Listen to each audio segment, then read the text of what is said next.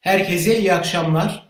Bir Özgürlük Buluşması programıyla yine huzurlarınızdayız. Hepiniz hoş geldiniz. Bugün özel bir yayınımız var. Malumunuz olduğu üzere Türkiye'nin sıcak gündemi Boğaziçi Üniversitesi ve Boğaziçi Üniversitesi'ndeki protestolar. Bu konuyu üç değerli konuğumla konuşmaya çalışacağız, tartışacağız. Konuklarımı sırayla ben tanıtayım. İsrafil Özkan. İsrafil hoş geldin. Hoş bulduk Nurettin. Burak Bilgehan Özpek. Burak hocam hoş geldiniz. Hoş bulduk, merhaba. Can Kakışım, Can hocam siz de hoş geldiniz. Teşekkür ederim Nurettin'ciğim. Ben izleyicilerimize de hoş geldiler diyorum. Dilerseniz ilk sorumla hemen programa başlayalım. Daha fazla bekletmeyelim. Ben bu soruyu özellikle Burak hocam sizden başlayayım. Siz ve Can hocaya sormak istiyorum. Ben Boğaziçi protestoları hakkında genel bir değerlendirme yapmanızı rica edeceğim. Burak hocam sizden başlayalım ama bu genel değerlendirme meselenin sadece üniversitelere ve akademiye olan tarafıyla alakalı olursa sevinirim. Yani protestoların bildiğiniz gibi başında Melih Bulu'nun rektör olarak atanması vardı. Ondan sonra verilen tepkilerde, daha doğrusu Bulu'ya verilen tepkilere karşı verilen tepkilerde ya akademinin öldüğü yeni mi aklınıza geldi gibi bu minvalde tepkiler de bayağı bir sosyal medyada yankı buldu. Siz akademik anlamda ve üniversitelere bakan yönünü nasıl değerlendiriyorsunuz hocam bu protestoları? Teşekkür ederim. Ya ben bugün epey yayın yaptım. Söylediklerimi tekrara düşmekten çok korkuyorum. Ama bu yayınların hepsinde tekrarladığım bir ikilem var. Bu demokrasi dışı rejimlerde çok karşılaşılan bir ikilem. Yuan Linz'in bahsettiği özellikle Sovyetler Birliği'nde yaşanan kızıl mı uzman mı ikilemi. Şimdi biliyorsunuz Sovyetler Birliği'nde devlet idaresi aslında bir problemli bir meseleye dönüştü. Çünkü bu idareyi yapacak olan kişilerin adanmış sosyalistlerden mi seçileceği yoksa teknokratlardan mı seçileceği büyük bir tartışma konusuydu. Adanmış sosyalistler haliyle sisteme olan sadakatlerinden sual olunmayan kişilerdi. Dolayısıyla onlara bir kurumu emanet ettiğiniz zaman gözünüz arkada kalmıyordu. O kurumu temizliyorlardı. Yani hükümet komiseri gibi kendi içlerinden gelen bir hevesle, bir şevkle orada disiplini sağlıyorlardı. Ancak ilginç şekilde Kızılların yönettiği kurumlar kapasite sorunu yaşıyordu, etkinlik sorunu yaşıyordu. Çünkü teknik bilgileri olmadığı için kurumların nasıl idare edileceğini pek bilmiyorlardı. Öte taraftan uzmanların ideolojik bir takıntısı yoktu, bir bağlılığı yoktu. Dolayısıyla siyaseti kollayıp ya da gelişmiş güdülerle, sezgilerle mevcut gelişmeleri sezip ona göre aksiyon alma yetenekleri uzmanların çok zayıf. Onlar sadece teknokratik olarak kendi sahalarıyla ilgileniyorlar. Dolayısıyla çok fazla bel bağlanacak adamlar değil. Yani uzmana bir kurum emanet ettiğiniz zaman o kurumun tamamıyla rejimin emrinde siyasi sadakat sergileyeceği kesin değil. Dolayısıyla Kızıllara nispeten uzmanların aslında avantajı kurumsal kapasiteyi arttırmaları ya da bir işi iyi yapmaları iken aynı zamanda sadakat sorunu yaşıyor. Şimdi aynı sorunu Adalet ve Kalkınma Partisi bana sorarsanız yaşamıyor. Çünkü tavrını çok net bir şekilde ortaya koydu. Yani kızıl mı uzman mı ikileminde tamamıyla kızıllardan yana, kendi zaviyesinden bakıldığı zaman tamamıyla hükümete sadakat gösterenlerden yana bir tavır koydu. Dolayısıyla Türkiye'de kurumların yöneticilerine baktığınız zaman bu bürokratik kurumlar olabilir. Aynı zamanda bürokrasinin gölgesinde yeşeren özel sektör kurumları da olabilir. Genel itibariyle uzmanlık potansiyeli sorgulanan, teknik kapasiteleri sorgulanan, yaptığı işin aslında çok iyilerinden olmayan insanların o kurumları yönettiğini görüyorsunuz. Mesela bir gazeteyi yöneten insan çok kötü bir gazeteci. Bir üniversiteyi, Boğaziçi'nden bahsetmiyorum, bölüm başkanından dekanına, rektörüne kadar alın. Ortalama bir üniversitenin en kötü akademisyenleri muhtemelen o üniversitenin idari kadrosunda yer alır. Bir bürokratik kurumdan bahsedebiliriz. Mesleğinde muhtemelen çok iyi olmayan ancak siyasi sadakat gösterme konusunda ve kurumdaki siyasi disiplini sağlama konusunda gayret sarf eden insanlar o kurumun yöneticileri oluyorlar. Dolayısıyla bu beraberinde hükümetin son derece sadık olduğunu düşündüğü kişilerle çalışmasını ancak kurumların kapasitesizlik sorunu yaşamasını beraberinde getiriyor. Bunu hayatınızın hemen hemen her alanında görebilirsiniz arkadaşlar.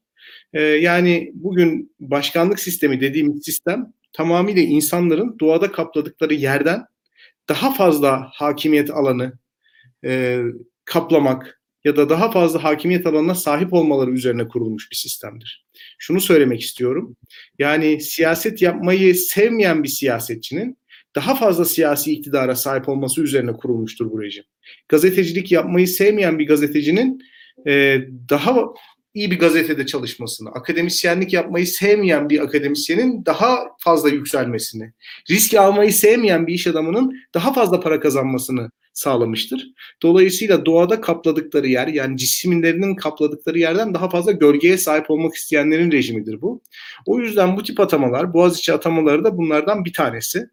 Akademik olarak bu tabii çok sorunlu bir durum. Çünkü Melih Bulu Boğaziçi Üniversitesi öğretim üyesi değil.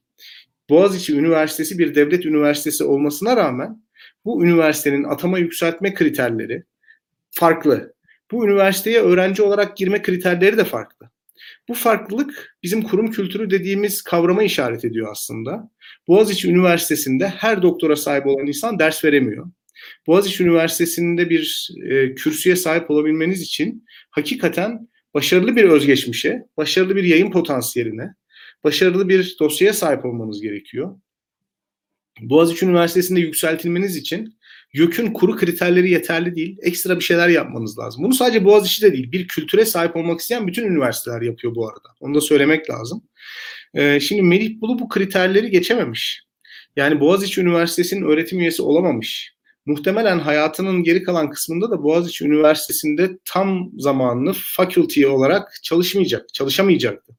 Şimdi sizin öğretim kadronuza almayacağınız bir insanın bütün performans kayıtlarını değerlendirecek, sizin akademik vizyonunuzu çizecek, sizin akademik performansınızı yargılayacak bir noktaya konumlandırılması hakikaten akademisyenler için çok hoş karşılanacak bir şey değil. Biz rektörlerin en iyi akademisyenlerden olmalarını beklemiyoruz tabii ki. Ancak rektörlerin en azından orada yapılan işi değerlendirebilecek kadar akademik kriterlere sahip olmasını bekliyoruz. Son olarak bir şey söyleyeyim. Yapılan bir araştırma, Türkiye Cumhuriyeti rektörlerinin ağırlıklı olarak uluslararası bir yayına sahip olmadıklarını gösterdi. Evet, yani, Akdeniz Üniversitesi'nden bir hoca yapmıştı. İsmini hatırlamıyorum.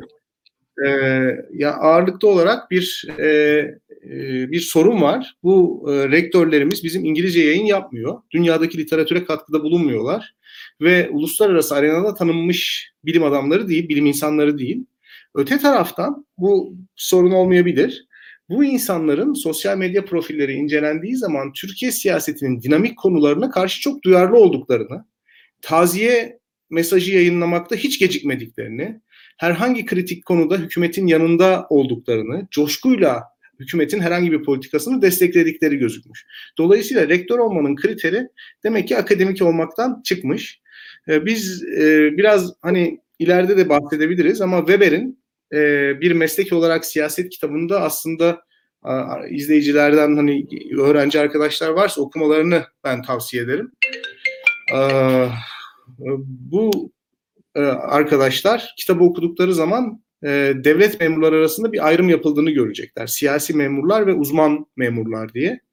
Şimdi iki nokta var orada. Birincisi bu siyasi memurlar kısmını aslında Avrupa kabul ediyor. Yani memurların hepsinin siyasetten bağımsız olması ya da devleti yöneten, hükümete gelen partinin devlet memurlarıyla çalışmakla iktifa etmeyeceğini kabul ediyor. Ancak orada birinci nokta şu, siyasi memurlarla devletin memurları arasında ortak bir kriter olması lazım. Yani siyasi memur olabilmek için de mesela üniversite mezunu olmak, mesela belirli kriterleri yerine getirmiş olmak gerekiyor. Anlatabiliyor muyum? Yani asgari noktalarda bunları bir araya getirmek lazım. İkincisi de bazı kurumlar, devlet içerisindeki bazı kurumlar siyasi etkiye kapalı olmak zorunda. Mesela üniversiteler bunun en önemli örneklerinden bir tanesi. Yani üniversiteyi yönetmek için siyasi memurlara başvuramazsınız. Siyasi memurlara başvurduğunuz zaman üniversitenin kapıları siyasetin etkisine tamamıyla açılır. O yüzden bunlar devlet tarafından fonlanmasına rağmen, devlet bürokrasi içerisinde olmasına rağmen özerk olması gereken kurumlardır. Bu kurumları yönetecek memurlar da siyasi memurlar değil, uzman memurlar olmak zorundadır. Bunu birçok farklı kuruma uyarlayabilirsiniz. Bir daha söz geldiği zaman biraz daha bir şeyler söylerim. Hocam çok teşekkürler. Can Hocam, aynı soruyu size de sorduğumu farz edin. Siz Boğaziçi protestolarının üniversiteler ve akademiye bakan tarafı hakkında ne düşünüyorsunuz? Burak Hoca'nın söylediklerine ekleyecekleriniz var mı? Yani şimdi tabii en başta şunu ifade etmek gerekir ki ortaya çıkan görüntü son derece sevimsiz ama alışık olmadığımız bir görüntü değil. Yani Türkiye'de zaten akademi uzunca bir süredir bile devam ediyor. Türkiye'de siyaset toplumun her aşamasını, yani bu spordan tutun kültürüne kadar, bunu iş dünyasından tutun işte akademiye kadar her şeyini etkiler. Uzun zamandır da en güçlü olan hükümet AK Parti hükümeti olduğundan bu gibi müdahalelerin ve her alandaki siyasallaşmanın artık en üst düzeye vardığı bir görüntüyle maalesef karşı karşıyayız. Ama tabii burada şunu gözden kaçırmamak gerekiyor diye düşünüyorum. Ki bu sizin sorunuzda da aslında vurguladığınız bir husustu. İşte Türkiye'de akademinin acaba yaşadığı sorunlar ancak şimdi mi insanların akıllarına geldi vesaire. Bu gibi sorular sorulabiliyor. Bunun tartışılmasını belli bir yere kadar anlayabilirim. Şu bakımdan anlarım. Evet, Türkiye'de şu anda akademinin yaşadığı ciddi kronik sorunlar var. Yapısal sorunlar var. Doğrudan yani değerler sistemiyle alakalı sorunlar var. Evet, bunu kabul ediyoruz. Bunların tartışılması gerekir. Bunların bu rektör atamasına, yani Melih Bulu özelinden ayrı olarak tartışılması gerekir. Ama bunun bir de kötü niyetli tartışılması var. O da yani bu zaten Boğaziçi'lilerin işte bir elitizmidir. Boğaziçi'lilerin kendi yarattığı bir sorundur. Esas sorunun çok çok küçük bir parçasıdır. Belki üzerinde bile durulmaması gereken bir parçasıdır. Diyerek böylece buradaki protestoları meşruiyetten uzaklaştırmak gibi bir yaklaşım söz konusu olabilmekte. Yani şunu kabul ediyorum, evet. Şimdi Boğaziçi Üniversitesi de dahil olmak üzere, yani bu diğer üniversitelerde oldu. Boğaziçi Üniversitesi bundan muaftı değil. Boğaziçi Üniversitesi de dahil olmak üzere bu gibi siyasi atamalarla karşılaştı. En son örnek zaten Mehmet Özkan'ın atanmasıydı. Mevcut rektör Gülay Barbarosoğlu hoca oyların %86'sını almasına rağmen daha sonrasında Mehmet Özkan atanmıştı. Hatta o dönemde yine bazı işte sen bizim rektörümüz değilsin, bu kurumun rektörü olamazsın vesaire tarzı tartışmalar veya bu gibi eleştiriler de söz konusuydu. Ama bu çok fazla büyümemişti. Neden? Buradaki temel husus az önce Burak Hoca'nın bahsettiği kurum kültürüyle alakalı. Yani kurum kimliğinin, kurumsal... Hocam duyabiliyor musunuz? Ben hocam.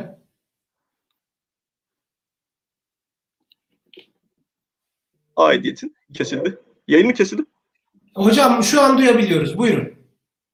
En son bir an çünkü görüntüler evet, şunu söylüyordum. Yani buradaki mevzu bir kurum kimliğinin, kurumsal aidiyetin genel usulsüzlüklerin önünü kapaması veya bunlardan daha önem taşıması değil de onların artık yarattığı hayal kırıklıkları çerçevesinde, yarattığı tepkiler karşısında bardağı taşıran son damla olması bağlamında önem taşımakta. Bu önemsiz bir şey değildir. Bu gayet önemlidir, değerlidir. Evet, belki son noktayı, son damlayı böylesi bir hususun teşkil etmesi bir yönüyle ilginç olabilir. Ama sonuç olarak bir toplumsal tepki ortaya çıktığında onun sadece işte Boğaziçi'ne yönelik bu kurum dışı atamaya değil, genel anlamda bütün akademideki yetersiz atamalara ve yetkisiz insanların varlığına yönelik bir tepki halini aldığını gözden kaçırmamak gerekir. Yani bu Gezi Parkı için de söyleniyordu malum. İşte ülkede neler oluyor, siz 3 tane 4-5 tane ağaç için toplandınız deniyordu. Yani evet, belki o bardağı taşıran damla oluyor. Belki o genel resmin içerisinde küçük bir boyut. Ama siz oradan bir toplumsal muhalefeti mobilize edebiliyorsunuz. Ben bu şeyde de bu süreçte de böylesi bir gidişat gördüm ve o yüzden bunu değerli buluyorum. Yani nasıl olmalı peki bu üniversitelerin rektörleri nasıl belirlenmeli? Şunu hiç üzerinde tartışmadan, hiç üzerinde ayrıca bir fikir belki ortaya koymadan ifade etmek gerekir ki ideal olanı bunun üniversitedeki akademisyenler tarafından seçilmesidir. Ancak biliyorsunuz bizim ülkemiz yani her konuda ideal olmaktan o kadar uzak ki Yani biz bu kadar ileri talepleri de ortaya koyamıyoruz. Yani mutlaka bazı noktalarda arada bir yerde buluşmak zorunda kalıyoruz. Yani ya hep ya hiççi bir anlayışta bulunduğumuz zaman hiç oluyor. Yani genel olarak kaybediyoruz. O yüzden burada en azından bu geçiş dönemi noktasında biraz daha arayı bulacak bir formüle ihtiyaç var. Bu nasıl olabilir? Zaten bu şu andaki sistem bile değil. Bu bir OHAL uygulamasıdır. Devam ettirilmektedir. Öncekinde en azından göstermelik de olsa seçimler yapılıyordu vesaire. Ama etkisi az da olsa yine de meşruiyet bakımından küçük de olsa bir önem ihtiva ediyordu. Yani siz bir oy alanı, 100 oy alanının karşısında rektör seçtiğinizde en azından bu medyada konuşuluyordu vesaire. Eğer siz de utanma duygusuna sahip, asgari düzeyde sahip bir insansanız bununla karşılaşmak istemiyordunuz vesaire. Yani şimdi bunlar hiçbir tanesi yok. Tamamıyla dedik bir yaklaşım var. Yani tamamen hiçbir yaklaşım var. Bizim burada happy istemektense arada bir formülasyona şimdilik bence gitmemiz daha doğru olabilir diye düşünmekteyim. Bu nasıl olabilir? Hem akademik kadronun hem idari kadronun oy kullanacağı bir sistem getirilebilir. Mezunlar Derneği'nin, tabi bu mesela benim üniversitemde çok olacak bir şey değil çünkü öyle bir kurum kültürü vesaire yok. Yani Karabük Üniversitesi Mezunlar Kulübü vesaire yok ama en azından büyük üniversitelerde bu önem taşıyabilir. Boğaziçi Mezunlar Derneği, ODTÜ Mezunlar Derneği, İstanbul Üniversitesi Mezunlar Derneği vesaire diye onların etkinliği olabilir. Veya siyasi iktidarın da belli düzeyde bir ağırlıklı oy sistemi dahilinde bir etkinliği söz konusu olabilir. Burada tek bir kişiden söz çıkan dedik bir yapıdansa bir network tarafından bu rektörün belirlenme sürecini bence ortaya atmak ve bunun için baskıda bulunmak gerekli. Yani bu ideal bir çözüm değildir ama en azından şimdiki sisteme göre üniversitelerin ortak demokratik aklını hayata geçirmek noktasında biraz daha değer ihtiva eder diye düşünmekteyim. Hocam çok teşekkür ederim. Bir de ben naçizane şunu söyleyip hemen İsrafil'e döneceğim. Özellikle eskiyle bu kıyas yapılıyor. İşte eskiden de Ahmet Mecdet Sezer bir oy atanı rektör yapılıyordu ama benim hatırladığım kadarıyla eskiden rektörlerin keyfiyetleri, rektörlerin alanlarındaki uzmanlıkları ya da kaliteleri bu kadar tartışılmıyordu. Yani siyasi angajmanları tartışılabiliyordu. Bilmiyorum ne düşünüyorsunuz ama kalite noktasında şu an tartıştığımız kadar bir tartışma yapmıyorduk. Ben böyle düşünüyorum. Bir de yani her şeyi kıyaslar üzerinden okumak hayatın bence doğal akışına ne kadar uygun onu da bilmiyorum. Yani şu zaman bunu söylemedin, şimdi neden söylüyorsun dediğimizde çok bir yere bağlantılı. Bir de aslında şu anda yanlış yaptıklarını veya şu anda usulsüz bir şey yaptıklarını kabul etmiş oluyorlar. Ya bu geçmişte de böyleydi, niye buna tepki göstermediniz dediğinde. Yani biz de usulsüzlük yapıyoruz, bunu da kabul edin demek. O şeyle alakalı da, az önce söylediğinizle alakalı da şunu ifade edebilirim. Zaten o yüzden onu özellikle vurgulamak istedim. AK Parti hükümeti Türkiye'nin uzun zamandır gördüğü en güçlü hükümet. Ve o yüzden en fazla yozlaşmanın bu dönemde yaşanması benim açımdan çok şaşırtıcı değil. O yüzden muhtemelen bu en... niteliksiz insanlar atanıyor veya geçmişle karşılaştırıldığında nitelik yönünden çok daha ciddi bir açık ortaya çıkabiliyor. Hocam çok teşekkür ederim. Abi, bu soru özelinde eklemek istediğim bir şey var mı? Yoksa ikinci soruya seninle devam edeceğim. Sadece tek küçük bir şey ekleyebilirim. Gerçekten her iki hocamız da zaten değerlendirdi. Ben Mülkiye mezunuyum. O yüzden Mülkiye de benzer bir süreci yaşadı. Ben bu olaylar ilk başladığında, ilk gösteriler başladığında şöyle bir tweet atmıştım. Okulunuza sahip çıkın. Çünkü günün sonunda rektörle başlayan süreç dekan atamalarına, dekan atamalarından sonra üniversitede bir takım etkinliklerin kısıtlanması, işte öğrenci kulüplerinin kısıtlanmasına kadar ilerliyor bu süreç ki bunun ardından rektörlükle arası bozulan, arası açılan akademisyenlerin işte hükümetin doğrudan hedefe haline gelmesi günün sonunda da hepsinin okuldan uzaklaştırılması söz konusu oluyor. O yüzden Ankara Üniversitesi kendi rektörüyle, o dönemin rektörüyle benzer bir süreci yaşadı. Mülkiye akademisyenleri birer hedef haline getirildi, marjinalleştirildiler üniversite içerisinde. Ardından Mülkiye'nin...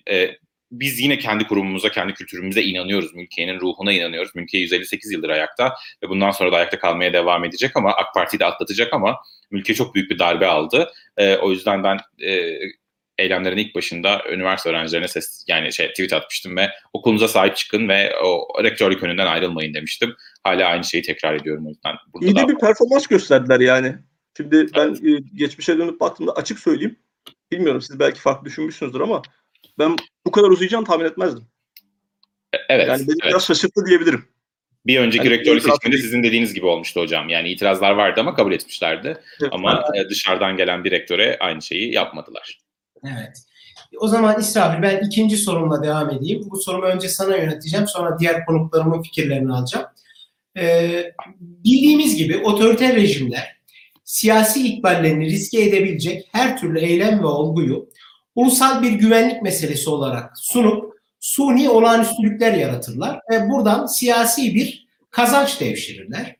Şimdi bu bağlamda sen Boğaziçi protestolarının siyasi boyutunu nasıl değerlendiriyorsun? Bu protestolar artık siyaset üretmekte zorlanan, hatta siyaset üretmekte tercih uğrayan Adalet ve Kalkınma Partisi için yeni bir can simidi mi? AK Parti'nin meşruiyet arayışları için yeni bir unsur mu? Ya bu olayların siyasi boyutu hakkında özetle ne düşünüyorsun?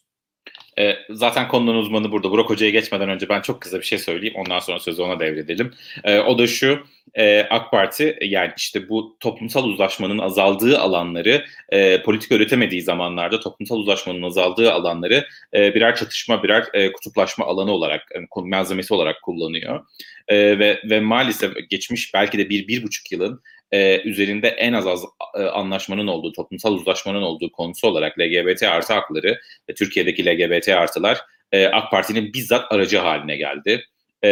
AK Parti ne zaman bir konu hakkında haklılığını iddia edemiyorsa, bir konu hakkında çözüm üretemiyorsa günün sonunda LGBT artı hakları bunlardan sadece bir tanesi, ama toplumsal uzlaşmanın azaldığı alanları kutuplaşmanın bir aracı, üretemediği politikanın yerine ürettiği söylemin bir aracı olarak kullanmaya başladı. Bu dönemde de yine Boğaziçi zaten ilk başta hatırlarsanız bir hafta önce sadece bayrak açıldı diye LGBT artı konusu açıldı. Daha sonra sanat eseri konusu geldi gündeme ama gündem AK Parti için hiç değişmedi. Aksine işte yapılan o tabloyla ilişkin bu sadece AK Parti'nin elini güçlendirdi, AK Parti'nin söylemini güçlendirdi. O yüzden AK Parti uzun zamandır üzerinde toplumsal uzlaşmanın azaldığı konular, bunların başında LGBT artı geliyor, bunların başında mülteciler geliyor, bunların başında alkol geliyor. Bu tarz alanlarda, bu tarz alanları araçsallaştırıyor. Yine aynı şeyi yapmaya başladı. Belki bu konuda çok fazla eleştiri var ama AK Parti'nin, yani muhalefete çok fazla eleştiri var ama bu konuda AK Parti'nin bu konuyu, bu uzlaşmadaki düşük oranı bir araç haline getirip kutuplaştırmayı artırdığı, söylemi genişlettiği bir şey olarak kullanamamasının yegane sebebi ben biraz muhalefetin sessizliği olarak görüyorum. AK Parti bunu yapıyor. Bu sefer muhalefetin sessizliğine biraz takıldı. Muhalefetin sessizliği her yerden eleştiri alıyor, almalıdır da. Ama işin bir diğer tarafı da AK Parti'nin bunu sık sık yapması ve artık muhalefetin bu hamleyi görüyor olması olarak yorumluyorum. Bu kadar şimdilik. Teşekkür ederiz. Burak Hocam, bu soru özelinde siz neler düşünüyorsunuz? Yani bu Boğaziçi protestoları sıkışan AKP için yeni bir can simidi mi? Ya AKP için değil, AKP'nin içerisinde bir grup için aslında bana sorarsanız.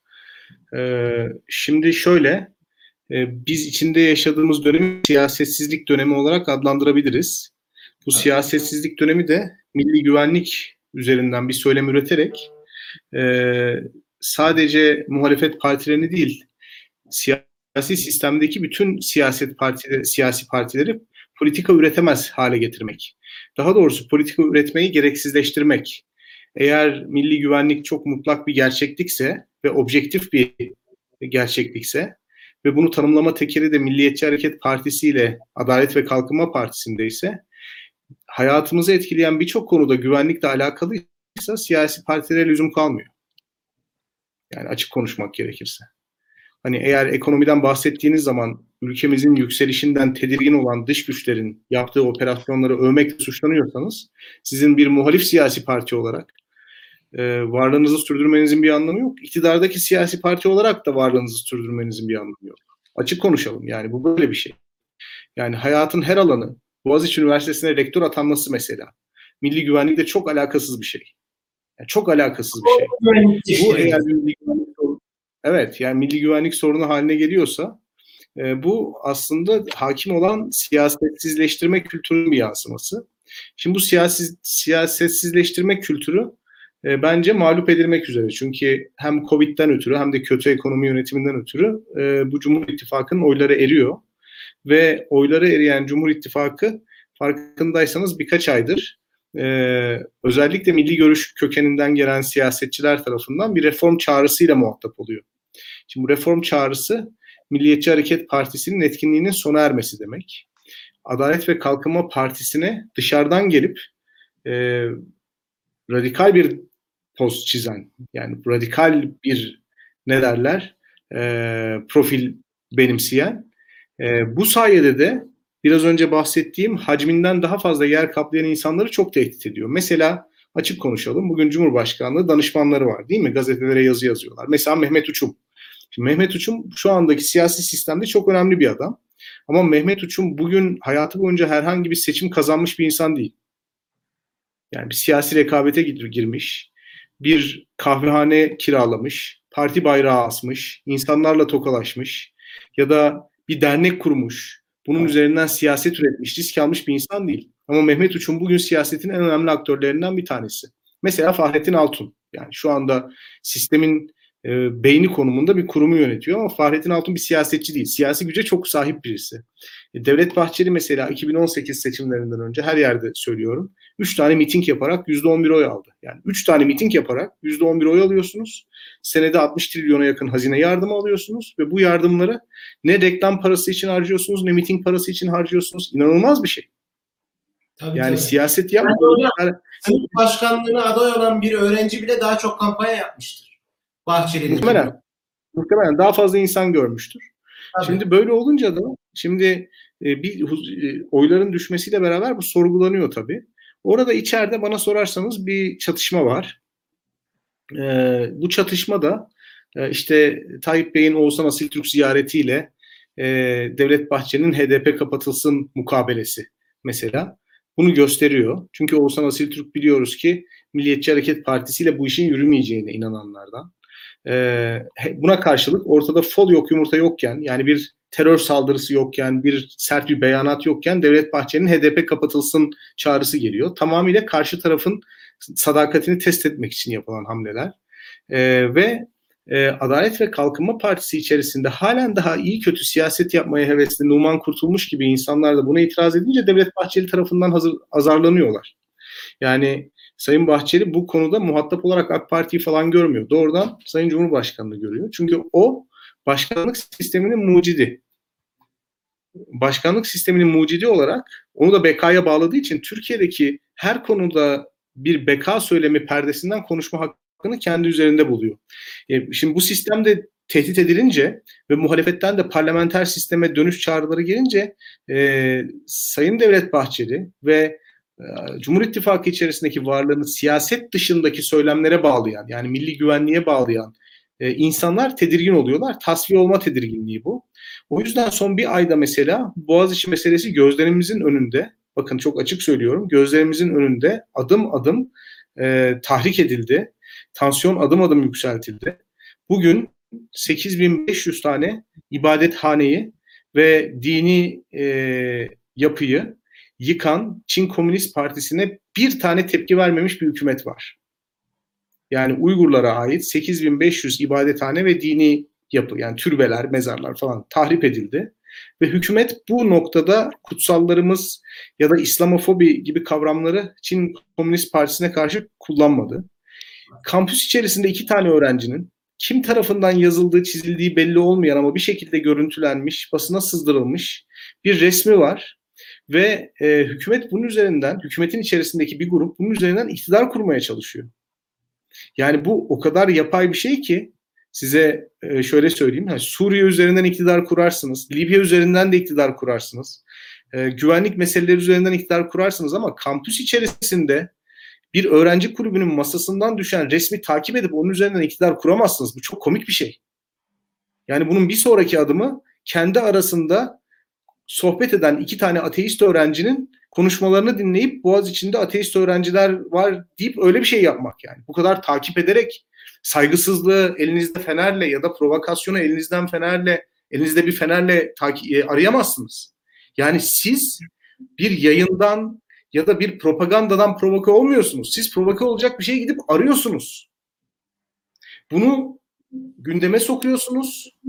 Gitgide gündemdeki yerini ağırlaştırıyorsunuz, görünür kılıyorsunuz ve öğrencileri orantısız bir polis şiddetiyle karşılıyorsunuz ki protestoların ne kadar barışçıl olduğunu gördük.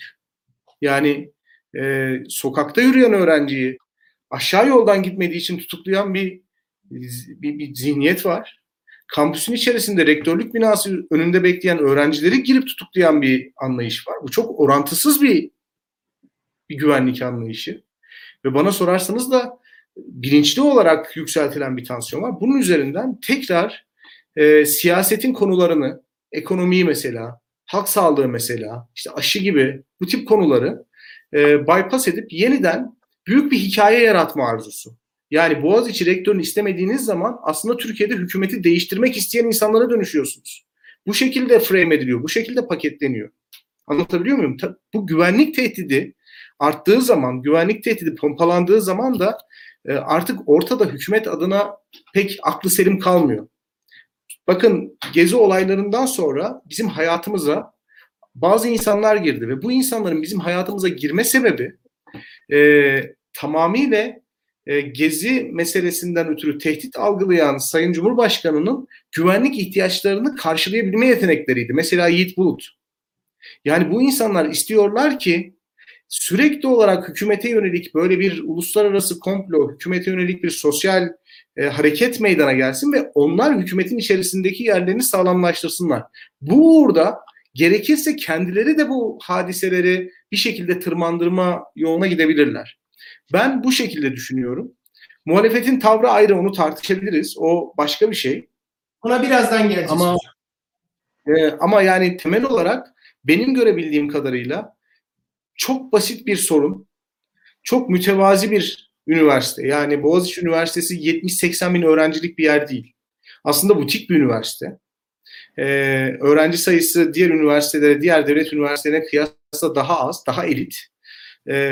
Bu mesele hakikaten Boğaziçi kampüsünde kalıp Boğaziçi kampüsünde çözülebilinirdi. Yani çok basit, çok rahat halledilebilecek bir meseleydi. Fakat bu mesele aşama aşama tırmandırıldı ve dediğim gibi hükümetin içerisinde bir kanat neredeyse elinde fenerle iki tane insanın özel konuşmalarından ya da iki tane insanın özel alanındaki faaliyetlerinden medet umacak kadar bir şekilde provokasyon arayışı içerisindeler. Yani ne bizi provoka eder, gidip onu bulalım ve provoke olalım gibi bir zihniyet içerisindeler. Böyle hocam, çok teşekkür ederim. Geçenlerde Twitter'dan hepimizin tanıdığı Tak da bununla alakalı bir şey yazmış. Benim çok hoşuma gitti. Nefret madenciliği demiş. Öyle bir kavram ortaya atmış. Benim de çok hoşuma gitti. Hakikaten ona da buradan selam gönderelim izliyorsa. Bir nefret madenciliği var. Bir de hocam şimdi Can hocam size geleceğim. Hemen bir şey ekleyeyim. Demin Çin Halk Cumhuriyeti dediniz, Rusya dediniz. Bu gibi ülkelerde gördüğümüz otoriterlik biraz daha kurumlar üzerinden yükselen. Yani Rusya'da birkaç tane üniversite yine özel bırakılır. Ama Türkiye'de otoriterlik, ben uzun zamandır bunu dile getiriyorum. Bence kurumsal anlamda bir otoriterlikten de bahsedemeyiz. Hani rekabetçi otoriterlik ya da seçimli otoriterlik diye şu anki sistem tanımlanıyor ama ben bu sistemlere evet benzeyen çok semptomları var Türkiye'deki halihazırdaki sistemin. Ama en azından otoriterliğimizin bile bir kurumlar üzerinden yükselmediğini düşünüyorum. Daha böyle şahıs merkezli olduğunu düşünüyorum. Nitekim Burak Hoca'nın belirttiği gibi Adalet ve Kalkınma Partisi politika üretemiyor. Tamamen artık Sayın Erdoğan'ın söylemleri için, Sayın Erdoğan'ın söylemlerini ifade eden büyük bir devasa kurum haline geldi. Tamamen onun için var. Onun altındaki bir hiyerarşik anlamda onun altında olan bir kuruma dönüştü. Ben bunlara ekleyeyim. Can Hocam size geleyim. Burak Hocam'ın söyleyeceklerine ekleyecekleriniz var mı? Varsa buyurun, sonra üçüncü sorum için sizden başlayalım. Aslında sevgili Nurettin, senin söylediklerine bir ek yapmak isterim. Çok önemli, güzel bir noktaya değindin. Bu benim aslında siyaset sosyolojisi derslerinde değindiğim bir husus. Şimdi siyasi kültürden biz bahsederken genel bir şeydir yani artık hep böyle olmuş, bir gelenek oluşmuş. Türkiye ile alakalı siyasi kültür analizlerinde Türkler de devletin kutsal olduğu vesaire söylenir. Ben de bunu uzunca bir süre böyle kabul etmiştim açıkçası. Çünkü bunu çağrıştıran bazı sözler de var biliyorsunuz. İşte Türkçemizde devlet kuşu deriz. Ya devlet başıya kuzgun leşe deriz vesaire. Yani, olmasını savunan veya devlet olmadığında müthiş bir kaos olacağını öngören, toplumdan daha öncelikli olarak devleti değerlendiren bir bakış açısı vardır. Ama burada devletten kastın ne olduğunu ben açıkçası sonraları biraz daha düşündüm ve o zaman işte sizin söylediğinize geldim. Türkiye'de kişilerden münezzeh bir hukuk formu olarak, hukuksal düzen olarak devlet yok. Böyle bir devlete saygı yok. Yani devleti temsil eden bazı güçlü insanlar olacak. Onlar eşittir devlet gibi bir yaklaşım söz konusu. Yani bizde o yüzden de böylesi bir bakış açısı olduğundan da o kişiye karşı çıkmak, devlete karşı çıkmak olarak anlaşılmakta.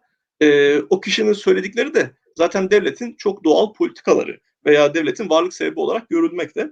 Bu bizim toplumumuzdaki, siyasi kültürümüzdeki genel bir sorun. Bu da sadece Türk sağında olan bir şey değil. Yani Türk solunda, sol derken burada kastım Kemalistler ama yani buraya sosyalistlerin de belki önemli bir kısmı sokulabilir. Yani böylesi bir maalesef devlete bakış açımızda sakatlık olduğu düşüncesindeyim. Sorumuza gelince bu Burak Hoca'nın söylediklerinde de ek olarak tabii zaten böylesi bir yönelimi AK Parti'nin var. Bu özellikle de Gezi direnişiyle birlikte çok hız verdiği bir strateji. Yani insanları yaşam tarzları ve kimlikleri temelinde germek, onları cepheleştirmek ve böylece de kendisine oy verebilecek insanların karşı tarafa geçmesini engellemek, onları konsolide edebilmek gibi bir yaklaşımı hep oldu. Hatta bunun için bazı yalanlar da söylüyorlar biliyorsunuz. Çok kilit konular üzerinden, çok böyle tehlikeli konular üzerinden. İşte Kabataş'ta bir kadının başörtülü olduğu için saldırıya uğradı. Biliyorsunuz ilginç ifadeler var. Veya işte camide içki içtiler vesaire. Şimdi insanların en fazla hassas oldukları konulara yönelen bazı suçlamalar, yalanlar var. Bir de realde vuku bulan kötü örnekler var. İşte burada Gezi'de vesaire kamu mallarına zarar verilmiştir. Şu bu. Tabii bu tasvip edilecek bir husus değildir. Ama o %1'in yaptığında büyütüp %99'a, %100'e tevdi etmek bir yaklaşım söz konusu. Bu en son Boğaziçi'ndeki durumda da malumunuz oldu. Orada herhalde de HKPC'nin marşını okuyan kişiler vardı.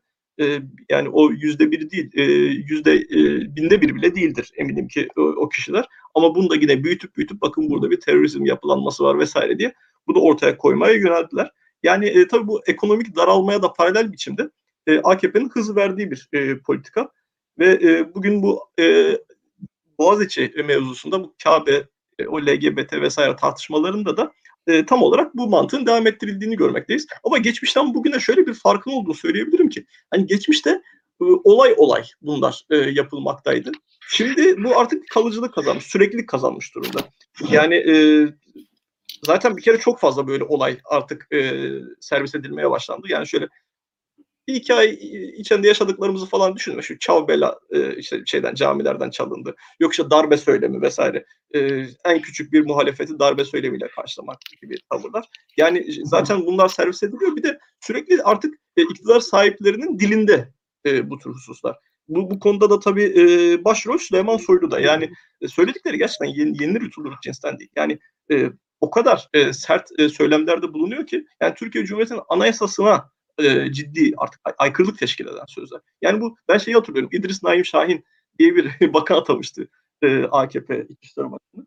O zaman insana tepki göstermişti. Ya bu böyle bir kişi ile siz demokrasiyi devam ettiremezsiniz falan. Yani o İdris Naim Şahin bayağı bir softu şeye göre, Süleyman Soylu'ya göre. Yani söyledikleri gerçekten hiçbir kere X teröristtir lafını artık kalıp haline getirmiş durumdalar. Bunda yine en fazla Süleyman Soylu da getiriyor. Yani hiç tartışma konusu bile edilmiyor. X teröristtir. O bitti. Tamam ben dedim bu bitti.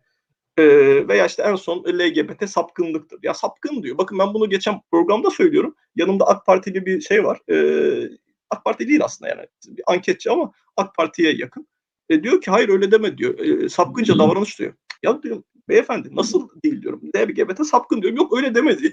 Ya ısrar ediyor. Yani oysa ki Sayın Soylu'nun bu söylemden çekindiği falan yok ki. Nitekim daha sonrasında Onu yazılı bir açıklama olarak tekrar koydu. Bir resimci pek resmi halinde.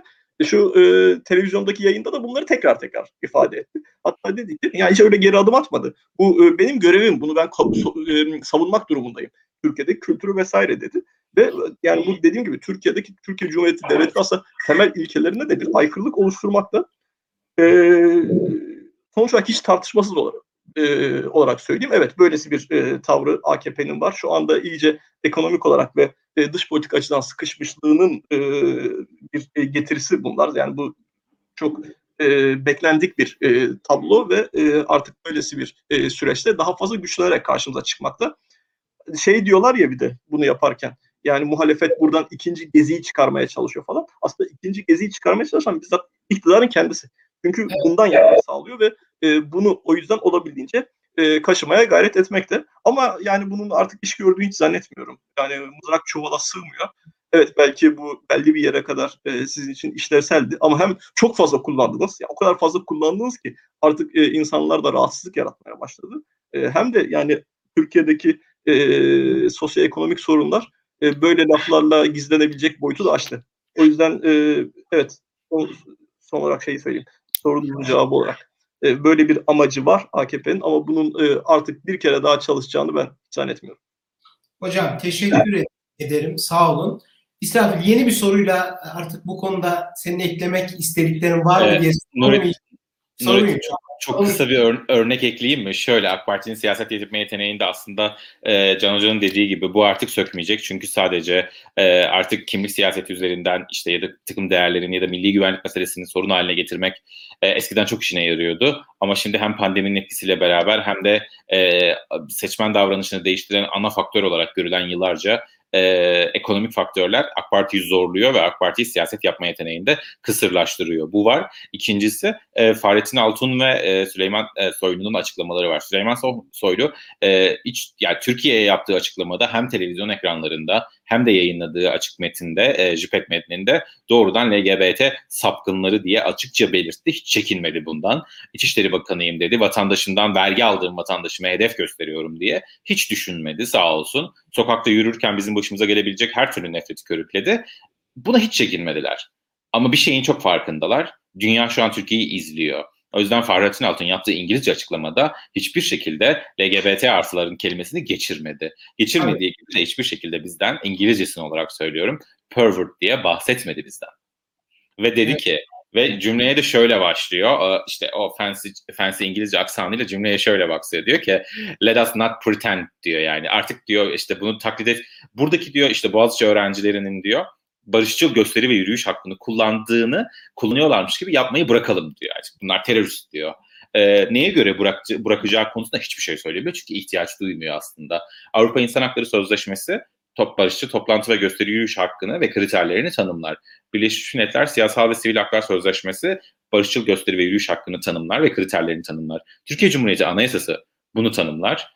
Bununla ilgili kanunlarımız var. Bu kanunların hiçbirine referans vermeden gerçek bir iletişimci ama aynı zamanda attığı tweetlerle de yaptığı açıklamayla da tamamen bir retorik, popülist bir retorik üzerinden şey diyor, artık bunun taklidini yapmayalım, burada diyor barışçıl gösteri yürüyüş kullanıyormuş gibi davranmayalım diyerek kavramından koparılmış, polisin köşeye sıkıştırıldığı insanların haliyle polise verdikleri tepkiyi bağlamından koparılmış bir videoyla ekleyerek dünyaya pazarlamaya kalktılar yaptıkları İngilizce açıklamayla. Uzun bir aradan sonra ilk defa İngilizce bir açıklama yaptılar.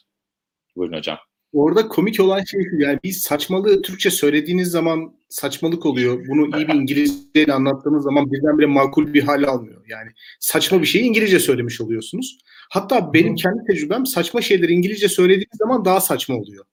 Evet hocam. Bu birincisi, ikincisi de bir şark kurnazlığı var. Yani uluslararası toplumun ilk defa otoriter bir rejim görmüş olduğunu varsayıyorlar. Yani sanki ilk kez Türkiye'de bu tip şeyler oldu. Uluslararası toplum daha önce hiç bu tip sosyal hadiselerle karşılaşmadı ve şu ana kadar hiçbir otoriter yönetim de göstericileri radikalizmle, marjinallikle ya da işte terörizmle suçlamamış gibi yani. Hani sanki ilk defa bu dahiyane fikir bizim iletişim başkanlığımızın aklına geldi ve bununla ilgili böyle bir İngilizce video çektiler. Yani şimdi çok komik şeyler bunlar. Hakikaten çok komik şeyler.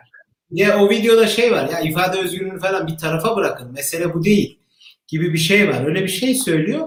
Bir de dikkatimi çeken şu oldu. Özellikle bu AKP'de aslında bir rutin haline geldi. Siyaseti, hukuku sadece yasayla meşrulaştırmaya çalışan bir anlayış var. Halbuki bu şeyler, bu kavramlar aynı zamanda etikle, teamülle ve vicdanla da meşrulaşan şeyler. Sadece yasayla da meşrulaşmıyor. Evet. Yasayla da meşrulaşmıyor. Yasayla da meşrulaşmıyor. Bazı meselelerde ona da bağlı kalmıyorlar ama burada ben şöyle bir tabur görüyorum. Çünkü hocam şöyle bir şey var. Orada bir şey söylemek istiyorum. Şöyle bir şey var. Şimdi yasa Cumhurbaşkanı'na üniversite rektörlerine atama hakkını vermiş olabilir. Yasa YouTube başkanına televizyon kapatma hakkını vermiş olabilir. Fakat yasa bu hakkı bu kişilere verirken belirli bir amaca ulaşmak için bu hakkı bu insanlara veriyor. Yani kesinlikle eğitimin kalitesini arttırmak için Cumhurbaşkanı rektör atama hakkına sahip. Dolayısıyla atadığınız adayın hangi kriterlere göre atandığını, diğer adayların var olup olmadığını, o adaylar varsa eğer onlar arasından hangi özellikleriyle öne çıktığını, diğer adayların niçin elendiğini, bu tip konuları kamuoyuna açıklamak zorundasınız. Yani yasa size bir hakkı vermiyor. Yasa bir hakkı verdiği zaman aynı zamanda bir de sorumluluk yüklüyor. Şimdi siz hakkımı yerine getiriyorum, hakkımı uyguluyorum dediğiniz zaman acaba sorumluluğunuzu da yerine getirip getirmediğinin hesabını veriyor musunuz? Bu açıklamayı yapıyor musunuz? Türkiye'de yanlış anlaşılan bir konu var. Bunu yapmak benim hakkım olduğu için ben bunu yapıyorum. Yani atını senatör yapan Caligula'nın da birisini senatör yapma hakkı vardı.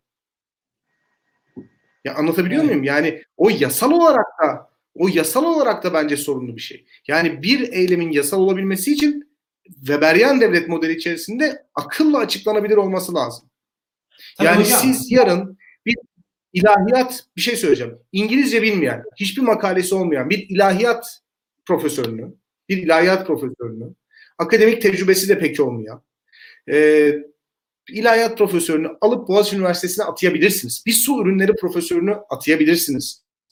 Bir at antrenörlüğü profesörünü de atayabilirsiniz. Bunların hepsi yasal olur. Fakat sizin bunu yaparken üzerinize aldığınız bir sorumluluk var. Üniversitedeki eğitim kalitesini devam ettirmek, hatta arttırmak, buna nasıl hizmet edeceğini de açıklamanız gerekiyor.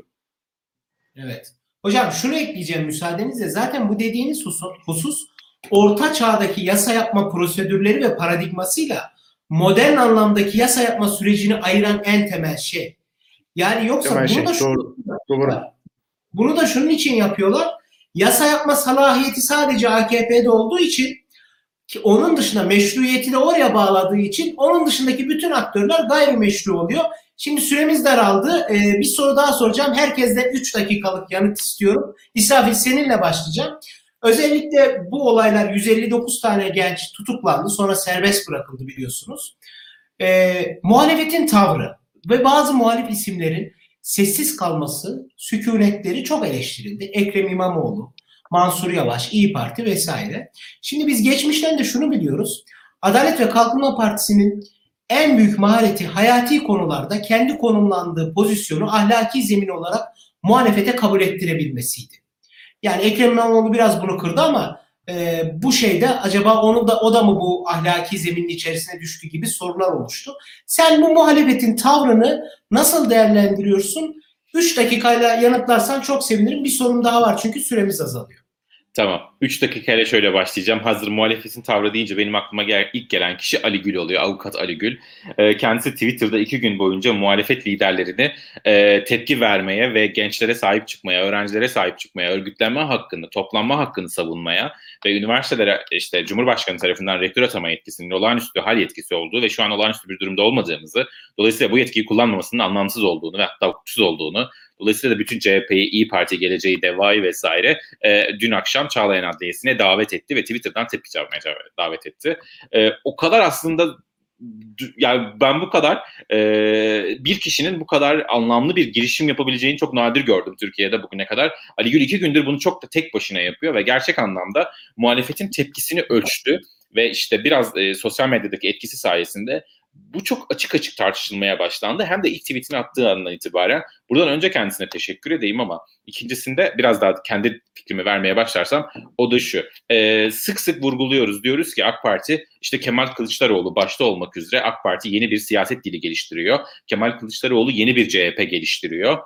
Derken Kemal Kılıçdaroğlu'nun yeni geliştirdiği CHP'sine ve onun siyasi söylemine yapılan sık sık eleştirilerden biri buydu. Türkiye'nin ana muhalefet partisi olarak, en büyük muhalefet partisi olarak siyasetin dilinde AK Parti ile karşı karşıya geldi ve AK Parti ile konuşabilmek için, pazarlık edebilmek için AK Parti'nin diliyle konuşmak zorunda kaldı. Bu eleştiri sık sık yapılıyor. Kimi zaman işe yarıyor, kimi zaman belki işe yaramıyor, belki bazı kesimler için işe yaramıyor. Ama bu hali hazırda süre giden bir tartışma. Şimdi AK Parti'nin en çok sevdiği şeylerden biri, en başta söylemiştim, şimdi tekrar söyleyeyim. Toplumsal uzlaşmanın azaldığı alanları birer araç olarak kullanmak, toplumsal çatışmayı ve kutuplaşmayı artırmak için kullanmak. AK Parti'nin belki de şu ana kadar yaptığı en iyi şeylerden biriydi. Boğaziçi tartışmasının bence AK Parti tabanında ciddi bir yankı bulmamasının en önemli sebeplerinden biri, az önce Burak Hocam'ın söylediği bir takım dışsal faktörler var. Ama AK Parti yine aynı LGBT meselesini özellikle de Türkiye iç siyasette bir araç olarak kullanmaya canı gönülden heves ediyor. Ama şöyle bakarsanız eleştirilen iki pozisyon var. Burada sadece onları söylemekle yetineceğim. Hangisi doğru, hangisi yanlış demek şu an beni aşan bir şey, açık söylemek gerekirse. Onu da şöyle söyleyeceğim.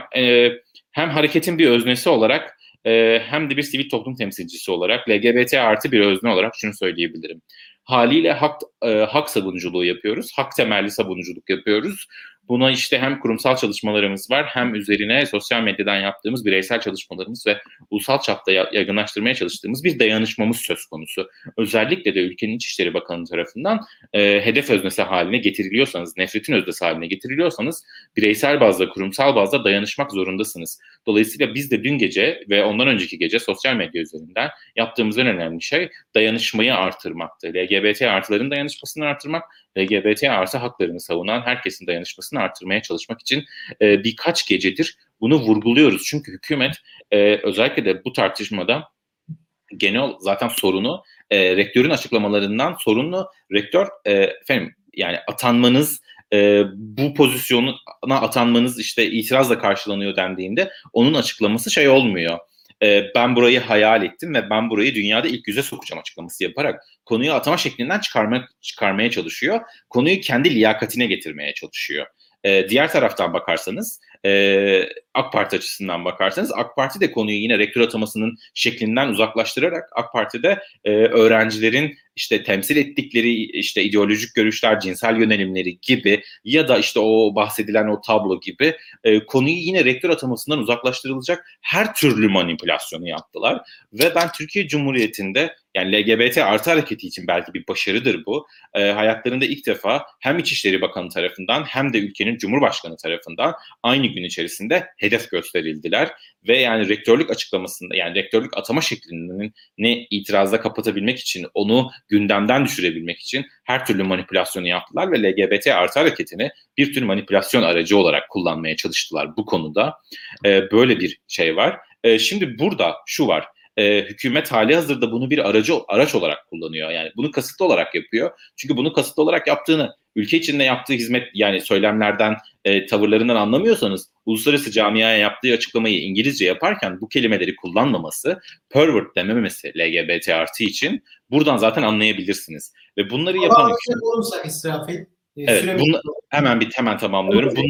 Bunları yapan hükümet, şimdi muhalefet bu gözle baktığı zaman zaten hali hazırda toplumsal uzlaşmanın az olduğu bir konu üzerinde LGBT artı üzerinden doğrudan muhalefet yapabilir. Bunu konu edebilir, bunu dert edebilir.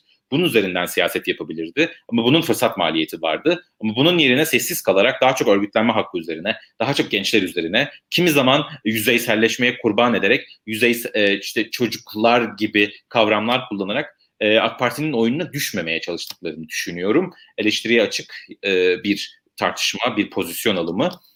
Ama ben şu an için bunu sadece bir teknik, bir siyaset, yani siyasa yapım teknikleri bunlar diye düşünüyorum. Muhalefet de bunu böyle, buradaki hakkını böyle kullandı diye düşünüyorum. Kimilerinin hoşuna gitmemiş olabilir. Gitmedi de keza, tepkilerle karşılandı.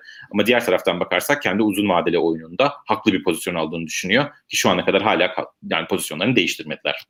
Teşekkür ederim. Can Hocam, siz bu konu hakkında ne düşünüyorsunuz? Muhalefetin sessizliği, yani biz eğer bu konuda LGBT artıların haklarını savunursak bu işten bir siyasi semere elde edemeyiz. Uzun vadede aleyhimize olur. Böyle bir düşünceyle mi muhalefet sessiz kaldı? Çünkü siz de yakından takip etmişsinizdir. O gece neredeyse bir imece usulüyle Ekrem İmamoğlu'na tweet attırıldı.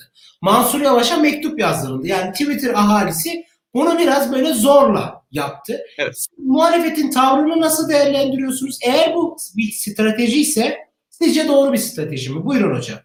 Yani, evet, böylesi bir amaçları var. Böylesi bir, daha doğrusu kaygıları var ve bundan dolayı da olabildiğince biraz böyle durumu idare eder tarzda yorumlar yapmayı, tepkiler vermeyi tercih ettiler. Ya açıkçası bu tartışma uzun zamandan beri var. Acaba CHP, tabii İyi Parti de yoktu o zaman, CHP üzerinden bu tartışılmaktaydı. CHP nasıl bir tavır takınmadı? CHP, sizin az önce dediğiniz gibi onların belirlediği ahlaki zemin üzerinden mi yürümeli? Yoksa kendi tavrını, kendi söylemini net bir şekilde kurmalı, kendi adaylarını net bir şekilde çıkarmalı ve kaybederse de onlarla mı kaybetmeli gibi tartışılmaktaydı. Mesela bu Ekmelettin İhsanoğlu'nun aday gösterilme sürecinde çok tartışılmıştı. Ekmelettin İhsanoğlu normalde CHP'nin aday gösterebileceği bir profil hiç değil. Ama işte biraz daha sağa dönük bir adayın olması bu noktada Tayyip Erdoğan'a karşı yarar sağlayabilir gibi bir bakış açısı vardı. Bu başarısız oldu. O zaman insanlar şunu eleştirdiler. Dediler ki ya biz burada zaten yanlış yaptık. Bizim kendi adayımızla katılıp gerekirse de kaybetmemiz gerekiyordu vesaire denildi.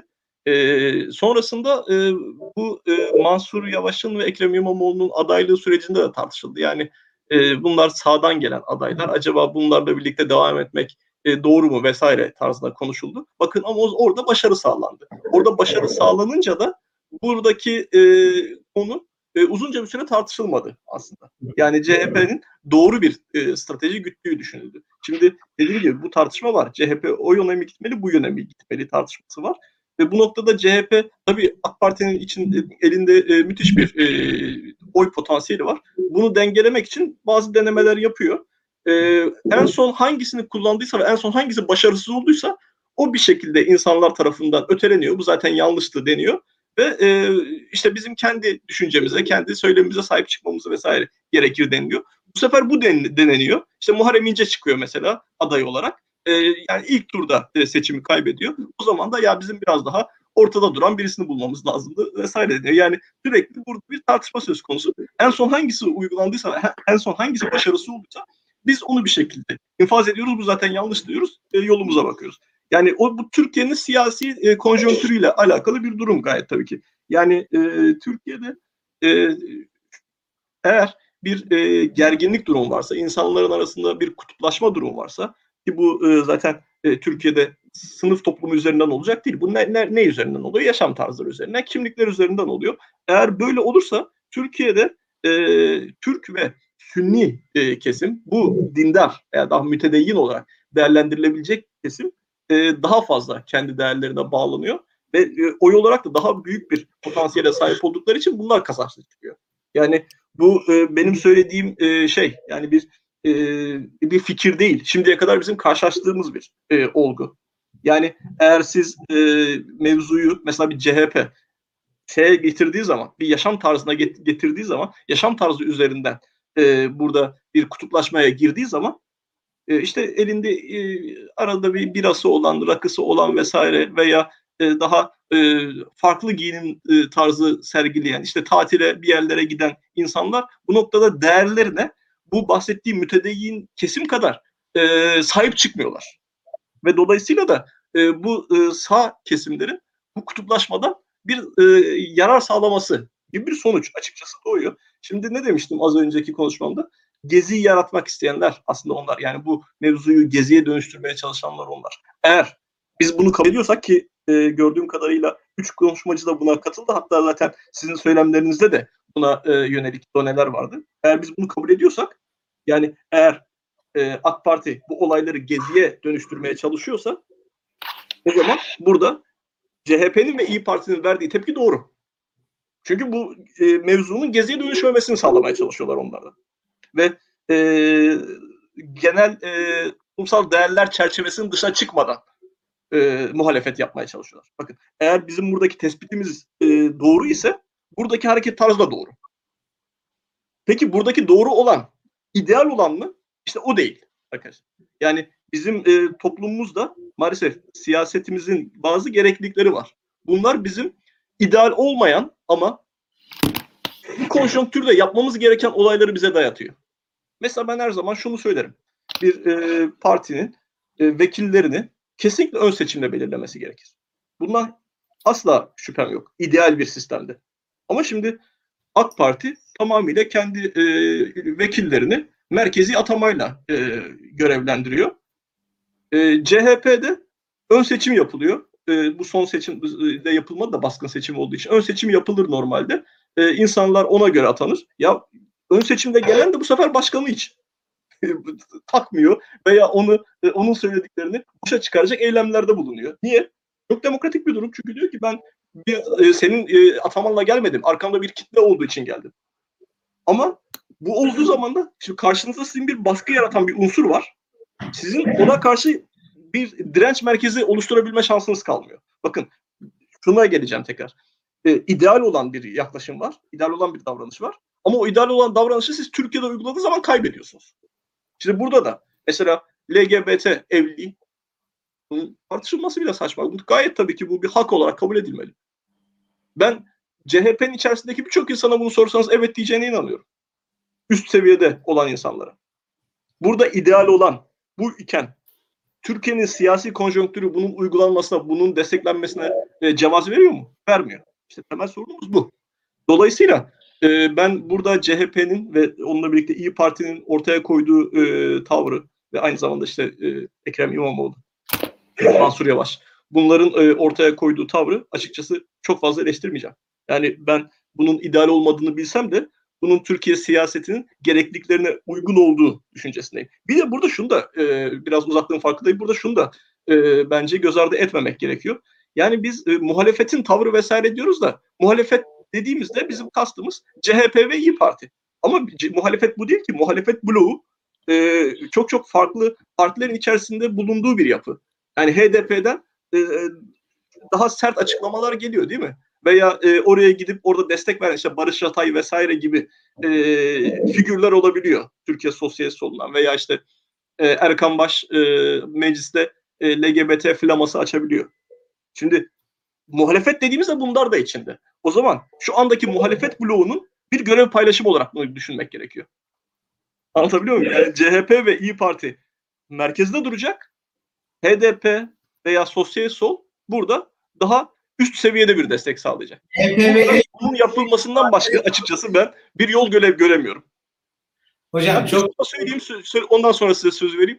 Burada bu kimlik mevzusu gayet tabii ki çok önemli vesaire ama CHP'nin ve MHP'nin şu anda halkın damarını yakalamak için en fazla vurgulaması gereken husus ekonomi, ekonomi, ekonomi çünkü mutfakta gerçekten çok ciddi bir yangın var. Hocam çok teşekkür ederiz. Siz CHP ve İYİ Parti'nin mazereti olduğunu, siyaseten bir mazerete sahip olabileceklerini düşünüyorsunuz. Burak Hocam siz nasıl değerlendiriyorsunuz muhalefetin tavrını? Ya şöyle, Twitter'da gezinirken bir şey gördüm. Şarkıcı Gülşen Instagram'dan bir post paylaşmış. Ne demek LGBT yok? LGBT tabii ki var demiş. Bu insanlarla birlikte yaşıyoruz demiş. Ve gayet destekleyici bir açıklama yapmış.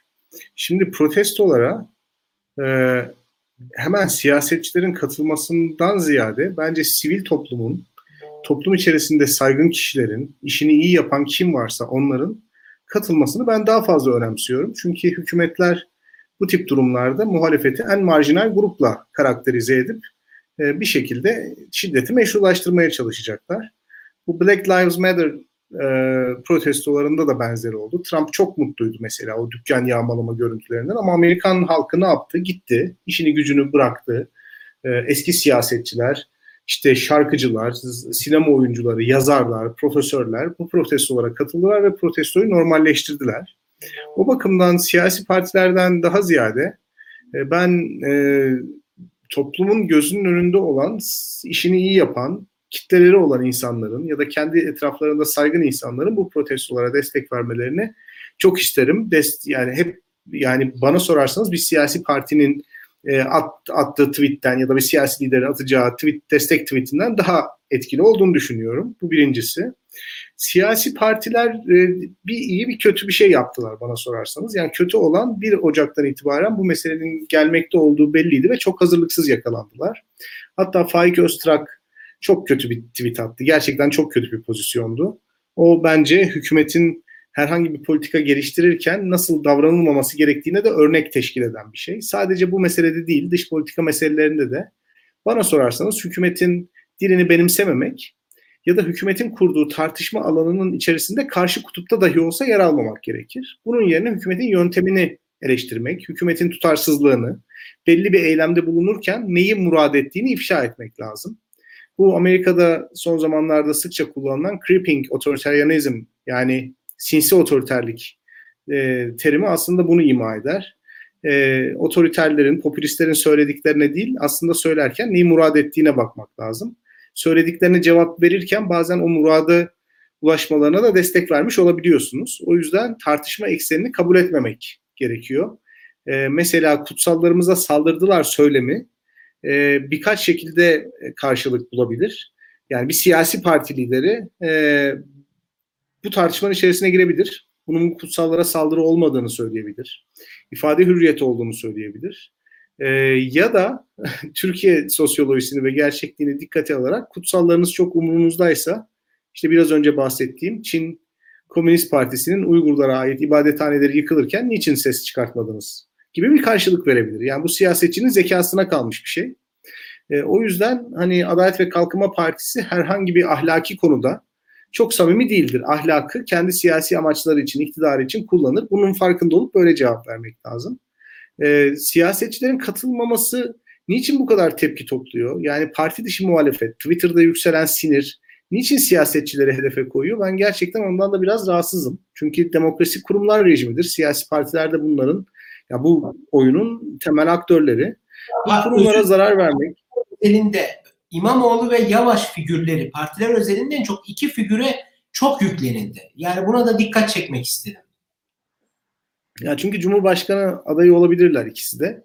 Ondan dolayı bu ikisine yükleniyorlar. Bir de şöyle bir şey var. Hani bunlar aslında sağ kesimden CHP'ye geldikleri için CHP seçmeninin çok içine sinmiş adamlar olmadılar. Hatta İmamoğlu için büyük boykot çağrıları oldu. Parti dışı muhalefet İmamoğlu'nun Yasin okumasına, işte ne bileyim yeteri kadar solcu olmamasına falan çok takılmışlardı. Dolayısıyla mesela ilk 31 Mart seçimine baktığınız zaman aslında CHP'nin oyu 2018'e göre düşüyor. Yani Millet İttifakı'nın toplam oyları düşüyor. Ve baktığınızda çok seküler mahalleler Ekrem İmamoğlu'na oy vermiyor sandıkları teker teker incelediğiniz zaman. Ama öte taraftan Ekrem İmamoğlu gibi adamlar muhafazakar camianın da Tayyip Bey etrafında kenetlenmesine mani oluyorlar. Yani o tarafı tehdit etmiyor. O yüzden hani zaten CHP'nin, muhalefetin kendi içinde birçok sıkıntısı var. Mikro iktidar peşinde olan birçok insan var. Bu tip sosyal protesto zamanlarında tabii bunlar üşüşüyorlar. Yani toplumda karşılığı çok zayıf olan ekipler bu sosyal histeri dönemlerinde, insanların sinirlendiği dönemlerde, ki hepimiz de bundan etkileniyoruz. Benim mesela polis şiddeti gördüğüm zaman elim ayağım titriyor. Sinirden ne yapacağımı bilmiyorum. Ya o dönemlerde hemen klavyeden uzaklaşıyorum. Bir şey yazmak istemiyorum açıkçası. Yani bu tip dönemlerde o küçük gruplar çok fazla ses çıkartıyorlar. Kalabalıkları manipüle etme yeteneğine kavuşuyorlar ve bütün enerjilerini de hükümetten ziyade muhalefetin established aktörlerini zayıflatmak için kullanıyorlar. Bu aktörlere ihtiyacımız var. Bu aktörleri yıpratmak, bu aktörleri itibarsızlaştırmak bize hiçbir şey kazandırmaz. Üstelik şunu da söyleyebilirim. Yani bugün muhalefetin bütün aktörleri iyi kötü. Hani bir tavır aldılar, tutum aldılar ve öğrencilere terörist denmemesi gerektiğini, bunun İçişleri Bakanı'nın hüsnü kuruntusu olduğunu, terörizm tanımının bu kadar kolay kullanılmaması gerektiğini falan söylediler. Yani insanlar dünyayı Twitter'dan ibaret zannediyor. Twitter'daki mutsuz insanlardan ibaret zannediyor. Kendi takipçilerinden ve takipleştiği insanlardan ibaret zannediyor. Ama yani Türkiye bu değil. Yani Türkiye'deki insanların büyük çoğunluğunun, yani bugün AK Parti'ye oy veren insanların büyük çoğunluğunun Boğaziçi'nde ne olup bittiğine dair herhangi bir fikri bile yok. Çok açık söyleyeyim. Değil çoğunluğu. Yok. Yani hiçbir fikri yok. Ya bir şeyler oluyor. Öğrenciler, talebeler bir şeyler yapıyor. Polis işte normal akşam haberleri izleyip kapatıyor, dizisini izliyor. O yüzden öyle bu arkadaşların zannettiği kadar hani Twitter'da döndüğü kadar Türkiye gündeminde bu olaylar etkili değil. Yani medya üzerinde AKP kontrolü olmasaydı belki etkili olurdu ama oraya bir şey sızmıyor. Ya da Twitter'a sızdığı gibi sızmıyor. Yani hükümet nasıl isterse öyle yansıtıyor. O yüzden siyasi partilerin ihtiyatlı davranması son derece normal. Ya arkadaşlar üniversite 2. sınıf öğrencisi, 3. sınıf öğrencisi. Yani koskoca siyasi partileri yöneten insanların onlar kadar sinirli ve onlar kadar tepkisel olmasını bekliyorlar. Ya bu mümkün değil. Bu mümkün değil. Yani şimdi biraz önce baktım. Ya sağ olsun mesela Ali Gül çok emek sarf etti ve harika bir şey. Sivil toplumun bu işlere sahip çıkması, hatta bazen siyasetin de bu işlerin arka saflarında durması da iyidir. Yani Boğaziçi'ndeki taleplerin siyasi talepler olmadığını gösterir. Çünkü hükümet öğrencilerin ve öğretim üyelerinin rektöre yönelik itirazını, yani 10.000 nüfuslu bir üniversitenin rektörünün akademik kalitesini sorgulayan insanların protestosunu hükümete yönelik, Cumhurbaşkanlığına yönelik bir darbe girişimi olarak sunma eğiliminde. Dolayısıyla siyasi partilerin bu meselenin içerisine girmesi hükümetin söylemini de güçlendirebilecek bir şey. Açık konuşalım. Fakat bu şu demek değildir ki bu hükümetin muhaliflere marjinal damgası yapıştırması, herkesin geri plan. Tam aksine sivil toplumun aktörleri olarak, bizler üniversite hocaları olarak, sizler sivil toplumcular olarak, gazeteciler olarak, sanatçılar olarak hep beraber bu işe destek vermeliyiz. Yani siyasi partilerin gözünün içerisine bu kadar bakmamak gerekiyor. Çok da umursamamak gerekiyor. Biz bu işin içerisindeyiz. Dediğim gibi şarkıcı Gülşen'in attığı Instagram postu bana sorarsanız CHP'li onlarca politikacının olaylara dair atacağı tweetten daha etkili. Boğaziçi mezunu bir Amerikalı profesörün televizyona çıkıp yayın yapması, Avrupa'da birçok uluslu şirketin CEO'su olan bir Boğaziçi'linin orada mesaj yollaması, sıradan insanların bunu sahiplenmesi çok daha önemli şeyler. Siyaset kurumuna böyle o arada derede siyaset kurumuna dönüp bir şekilde oraya laf söylemenin ben başka bir sebebi olduğu kanaatindeyim. Ve bir şey daha söyleyeceğim. Yani mesela çok fazla yalan haber var. İşte CHP'liler yoktu diyorlar. İyi Parti hiçbir şey söylemedi. Ya bugün İyi Parti gibi bir partinin yani milliyetçi demokrat diyebileceğimiz hani milliyetçi sağ ya da merkez sağ, milliyetçi soslu merkez sağ diyebileceğimiz bir partinin genel başkan yardımcısı LGBT hakları insan haklarıdır diye tweet attı. Ya bunun ne kadar önemli bir şey olduğunu insanlar nasıl idrak edemez? Yani Bahadır Erdem, kızlarım LGBT haklarını savunduğu için gurur duyuyorum. LGBT hakları insan haklarıdır diye tweet attı. Ya bugün Meral Akşener 5 dakika 30 saniye bu konuda konuştu ve hükümeti eleştirdi. Ya Kemal Kılıçdaroğlu'nun tavrı bana sorarsanız son derece tatmin edici. CHP'li birçok avukat dün adliyedeydi. Birçok milletvekili oradan yayın yaptı. Yani halen daha ne isteniyor? Gerçekten ben bunu idrak edemiyorum. Bence mesele çok büyük bir şekilde politik hikayenin parçası olmadan bir şekilde hükümetin partizanca bir uygulamasının sonucu olarak büyüyen bir mesele olarak tarihe geçti, kayıtlara geçti. Yani Melih Bulu istifa etmeyecek. Tayyip Bey görevden almayacak tabii ki. Hani başta amacımız oysa onu söyleyelim. Yani bu o istifa ettiği anda, görevden aldığı anda zaten yanlış bir şey yaptığını kabul etmiş olacak. Tayyip Erdoğan'ın geçmişte böyle bir sicili yok. Ama önemli olan bu atamanın bir devlet politikası değil, parti politikası olduğunu göstermek, partizanca bir tavır olduğunu göstermek ve akademik kavramlar gibi siyaset üstü kavramlara bir tecavüz içerdiğini göstermekti. Bu başarıldı. Son bir cümle daha edeceğim. Ondan sonra programı yapabilirsiniz. LGBT meselesinde aslında hükümet ne kadar büyük bir uluslararası baskı altında olduğunu da gördü. İç politikada LGBT meselesini kışkırtabilirsiniz fakat Amerikan Dışişleri Bakanlığı sizi güçlü bir şekilde kınadığı zaman ertesi gün yaptığınız açıklamada LGBT meselesinden bahsedemiyorsunuz. İngilizce çektiğiniz video klipte LGBT meselesinden bahsedemiyorsunuz. O yüzden artık Trump döneminde olduğu gibi iç politikada kutuplaşmayı derinleştirmek de o kadar kolay bir şey değil. Dış politikada hemen tepkisini görüyorsunuz. O bakımdan ben fena bir sınav verildiği kanaatinde de değilim açıkçası. Bir facia yok ortada. Hocam çok teşekkür ederim. Benim son bir sorum var. Bunu da es geçmeyelim. İzleyicilerimiz kusura bakmasınlar, süreyi açtık. Onların sorularını alamayacağız. Can hocam sizle devam etmek istiyorum. Sorum şu. Burak Hoca LGBT artılardan bahsetti. Ben de o minvalde bir şey soracağım. Heteroseksizm yalnızca cinsel pratiklerin ve cinsiyet kimliklerinin norm eksenini belirleyen bir sistem olarak karşımıza çıkmıyor artık. Aynı zamanda da iktidarın da norm eksenini belirliyor. Özellikle Türkiye gibi müesses nizamların mücavir alanlarını belirleyen antagonist köklerden bir tanesi de LGBT artılar. Ancak son yıllarda özellikle feminist hareketler ve LGBT artılar bu biraz demin bahsettiğim mücavir alanın sınırlarını zorlayan başlıca oluşumlardan. Hatta bu oluşumların muhalefet alanını baskıladıkları, o muhalefet alanının özneleri olduğunu da söyleyebiliriz. Boğaziçi protestolarında göz önünde bulundurarak bu konu hakkında neler söylemek istersiniz hocam? Evet, şimdi en başta şunu belki ifade etmek gerek. Bu iktidar ile, iktidara söylemi ile cinsiyetçilik sorunsalının arasındaki ilişki yeni bir şey değil. Bu çok ezelden beri olan bir şey. Ama bunlar yeni artık gündeme gelmeye başlıyor. Yani şimdi çok eskiden beri vatan bir kadın gibi resmedilir. Ve bizim vatanımıza yönelik bir saldırı, işte kadına yönelik bir saldırı gibi görünür örneğin. Korunması gereken bir kadın gibi bizim zihnimize yerleştirilir. Devlet de babadır. Yani vatan annedir ama devlet babadır. Devlet de onu çekip çevirir. Devlet onu korur, kollar vesaire. Ve burada özellikle militarist ruhun ortaya çıkmasıyla birlikte bütün bir devlet söylemi erkeksilik üzerine kurulmuştur. Yani bu yeni bir şey de değildir. Ben mesela askerdeyken, ben 23 yaşındayken yaptım askerliği ve komando tugayına düşmüştüm. O yüzden böyle ilginç gözlemlerim oldu orada.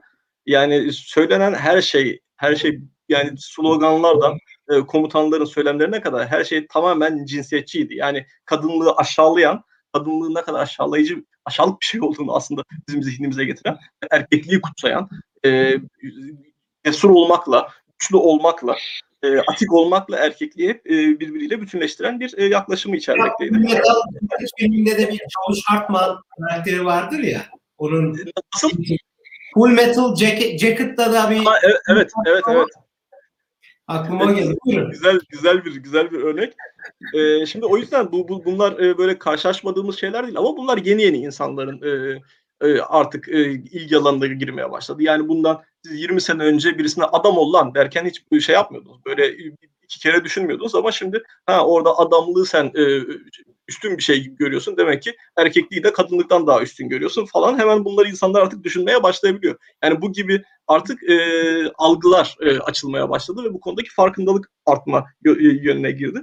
Dolayısıyla siz ne kadarsınız, ne kadar fazlasınız, sesiniz ne kadar çıkarsa o kadar fazlasınız. Yani bu LGBT'ler dün ortaya çıkmış bir şey değil. Ama artık daha fazla sesleri çıkıyor ve o yüzden yani haklarının bilincinde oldukları için biz de zannediyoruz ki bu işte zaten iktidarda bunu kullanıyor.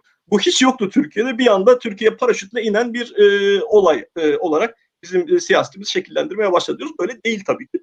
Ama burada şunun bir altını çizmek olabilir, mantıklı olabilir. Şimdi yeni toplumsal hareketler dediğimiz bir olgu var.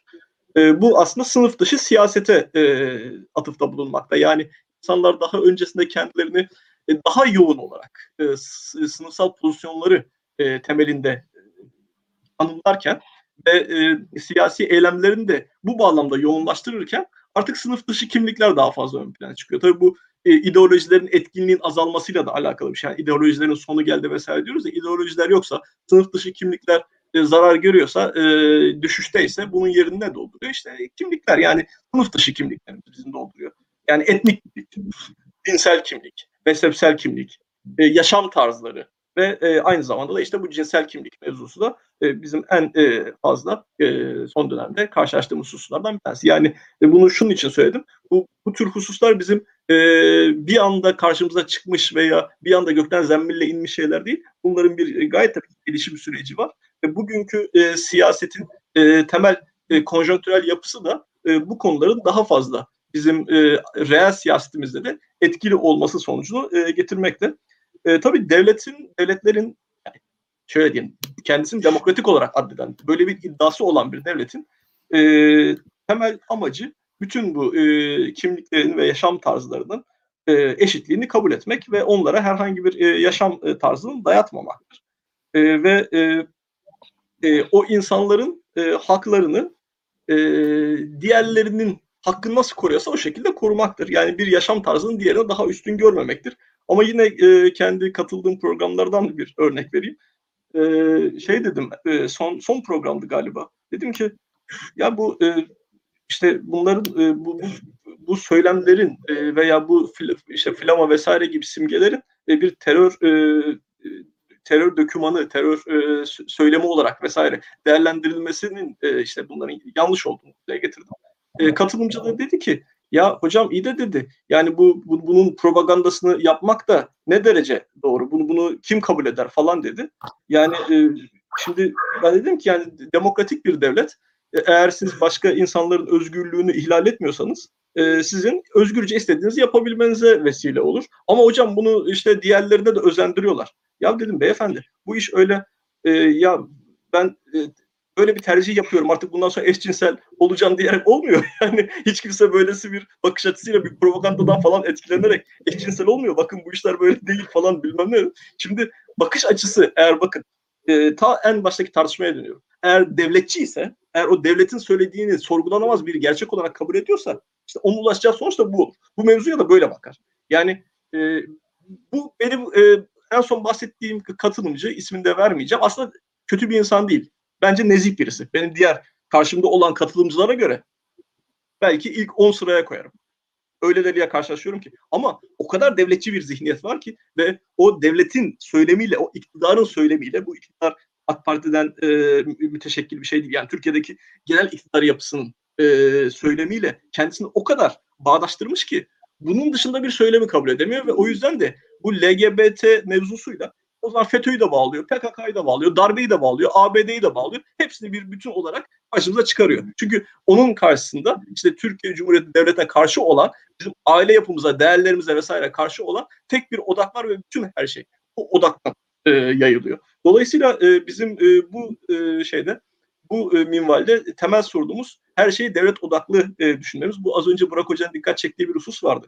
Bence onun da cevabını veriyor. Yani niçin biz ya kardeşim niye bu partiler gelmiyor, bu partilerin sözcüleri neye yok diye bunu tartışıyoruz. Çünkü her şeyi işte devlet odaklı ve devlet makro siyaset odaklı düşünüyoruz.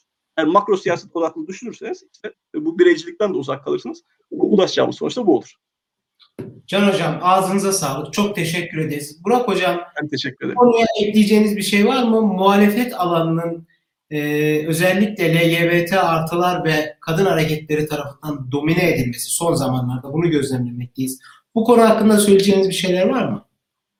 Son olarak bir şeyler söyleyeyim. Çok da izleyicileri sıkmayalım. Sıkmayalım. Buyurun. LGBT meselesi sadece LGBT bireylerle alakalı bir şey değil. Bu meseleye sizin bakış açınız, yaklaşım tarzınız aslında ötekiyle yaşama kültürünüzü de teşhir eden bir şey. Yani sizin gibi olmayan insanlarla birlikte yaşamaya hazır mısınız? Onlarla aynı kamusal alanı paylaşabiliyor musunuz? Aynı kamusal alanda barış içerisinde var olabiliyor musunuz? Bunu gösteren bir şey. Yani galiba bugün muhafazakarların anlamadığı şey bu. LGBT'lerin özgürlük alanının genişlemesi ya da kamusal görünürlüğünün artmasından tehdit algılıyorlar. Bunu ben anlayabiliyorum. Yani geleneğe yönelik bir tehdit olduğunu düşünüyorlar. Ancak gösterdikleri tepki geleneği korumaktan öte siyasal bir baskıyı meşrulaştırmaya vesile oluyor. Hatta o meşrulaşan siyasal baskı sadece LGBT bireylerle sınırlı kalmadığı için bir baskı atmosferinin de oluşmasına sebebiyet veriyor. Yani anlamadıkları, kaçırdıkları nokta o. O yüzden LGBT meselesi önemli. O yüzden korumalıyız.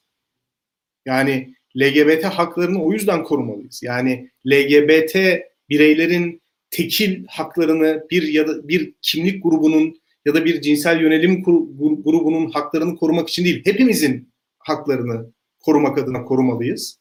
Bu çok önemli bir şey. Türkiye'de ben dediğim gibi yani hani 8 Mart Kadınlar Günü 2 sene önce Taksim'de kutlandı. Yerel seçimlerden önce feminist hareket ezanı ıslıkladı diye bir haber çıkmıştı hatırlarsanız. Evet, evet. İstanbul seçimlerinin kaybedilmesiyle birlikte bence orada bir eşik aşıldı yani. Feminist hareketin kriminalizasyonu eşiği aşıldı orada. Çünkü artık siyasi olarak şeytanlaştırmanın bir anlamı yoktu feministleri, kadın hareketini. Şimdi benzer bir eşik LGBT için var. Bunu savunabilirsek ve buradan bir siyasi başarı üretebilirsek ben LGBT meselesinin de artık siyasetin konusu olmayacağını, siyasi şeytanlaştırmanın konusu olmayacağını düşünüyorum. Hocam çok teşekkür ederim. İsrafil sana söz vermeden önce ben bir şey ekleyeyim çok kısa. Benim Türk siyasi hayatında gözlemlediğim bir tecrübe artık bir yasa var. O da şu: devlet bir şeyi ne kadar sahiplenir ya da ona korumacı olursa o şeyin toplumsal itibarı da o denli düşüyor. Yani ne kadar bir şeyin karşısında olduğu zaman da toplumsal itibarı o denli yükseliyor. Hep şu örneği veriyorum kafamda. Bir 28 Şubat zamanındaki Mustafa Kemal Atatürk'e olan teveccühe bakın. Bir de şimdi devletin sahip çıkmadığında olan teveccühe bakın. Aradaki farkı 3 aşağı 5 yukarı herkes anlıyordur. Din de bundan bağımsız değil diye düşünüyorum. İslamiyet de bundan bağımsız değil diye düşünüyorum. İsrafil, son söz olarak sen ne dersin? Can Hoca'ya sorduğum soru özelinde. Can Hocam şeyi güzel söyledi. Ben de belki ona bir ekleme yapayım. İşte adamlık vurgusu da yapıyorsanız niyetiniz cinsiyetler arasında bir hiyerarşi kurmanızdır. Bildiğiniz üzere ben yakın zamanda, ki bunu alenen duyurarak yapıyorum bir yandan, bu da bir tür aktivizm anlayışım, pembe tezkere almaya çalışıyorum ve pembe tezkere sırasında bana sorulan soruların önemli bir kısmını sanatla, estetikle, şiirle, daha böyle renklerle, çiçeklerle ve kadınsılıkla eşleştirerek benim askerlik görevini yapmaya uygun olmadığıma ilişkin bir tablo çizmem bekleniyordu benden. Ben bu tabloyu çizmedim. Her ne kadar pembe giymekten hoşlanırsam hoşlanayım, bu benim karakterimin şeyi gibi. Yani bu pembenin ya da çiçeklerin, şiirin, sanatın, sinemanın, estetiğin kadınla eşleştirilmesine karşı çıktığım için sürecim tek sekteye uğradı. Ama bu süreç devam ediyor. Öncelikle bunu söyleyeyim Can Hocama söyleyerek. Bilgehan Hocama söylediği sözü de çok katılıyorum. Şöyle katılıyorum: feminist hareketin marjinalleştirilmesi ve kriminalize edilmesi çabası boşa çıkmıştır. Çünkü feminist hareketi kriminalize edilirken feminist hareket aynı zamanda toplumun çok doğru sorunlarına değindi. Çocuk gelinlere değindi, tecavüze değindi, cinsellikte rıza yaşına değindi. Bütün bu doğru vurgular sayesinde, toplumun yıkıcı sorunlarına değinmesi sayesinde hükümetin kriminalize etme çabaları feminist hareket üzerinde sökmedi. Ve ben bunun aynısını hocamın duygularını paylaşarak LGBT artı hareketinde de siyasal bir zaferin yakında olmasa da bizleri beklediğini düşünüyorum. Bunun sebebi de şu: çünkü üniversite öğrencilerinin, 20 yaşındaki öğrencilerin, 19 yaşındaki öğrencilerin ellerinde bayraklarla buraya çıkmaları ve aynı gün Devlet Bahçeli'nin çocuklarınıza sahip çıkın anneler demesi, aslında eşcinsellerin de çocuklar olduğunu, çocukken olduğunu, bu o vurguyu pekiştirdiler. Bunun farkında değiller. Çocuklar da itiraz ediyor, gençler de itiraz ediyor. Hayatın her alanındayız. Hayatın her, kadın olarak oradayız, erkek olarak oradayız, trans olarak oradayız. Ama hayatın her alanındayız. Öğrenciyiz, akademisyeniz. Şu an öğrencileri gördünüz. Öğrencilerin görülmüş olması belki bir anlamda aslında... Tek başına zaten kimsenin, özellikle de milli bir güvenlik sorunu oluşturmayacak bir öğrencinin elinde eşcinselim, buradayım, varım ve itiraz ediyorum demesinin aslında barındırdığı bir şey vardı. Hem o masumiyetin getirdiği bir yine kriminalize etme çabasını beyhudeleştirecek bir anlam vardı, bir imge vardı. Üniversite öğrencileri bunu bugün çok iyi yaptılar. Hayatın her alanında var olarak, görünür olarak, konu mankenleri olmayarak kendimizi gösterdikçe ve aslında derdimizin yine anayasa tarafından belki çizilmiş, işte bir takım haklarımızı kullanmak ya da onun tarafından verilmeyen, yine ama her yerde verilmeye başlanan haklarımızı istemekle sınırlı olduğu, bizim derdimizin bir milli güvenlik meselesi, işte bir makro siyasete malzeme olabilecek ve herkesi kutuplaştırabilecek alanlardan ziyade belli bir takım hak ve özgürlükler arayışında olduğumuz anlaşıldıkça diyelim, Bu tarz örnekler bence AK Parti'den ziyade LGBT artı hareketi gibi toplumsal hareketlerin işine yarayacak. Benim de diyeceklerim bu kadar. Ben her üçünüze de davetimi kabul edip programa teşrif ettiğiniz için çok teşekkür ediyorum. İzleyicilerimize de bizi sabırla dinledikleri için müteşekkirim, sağ olsunlar. Herkese iyi akşamlar diliyorum. İyi akşamlar. İyi akşamlar.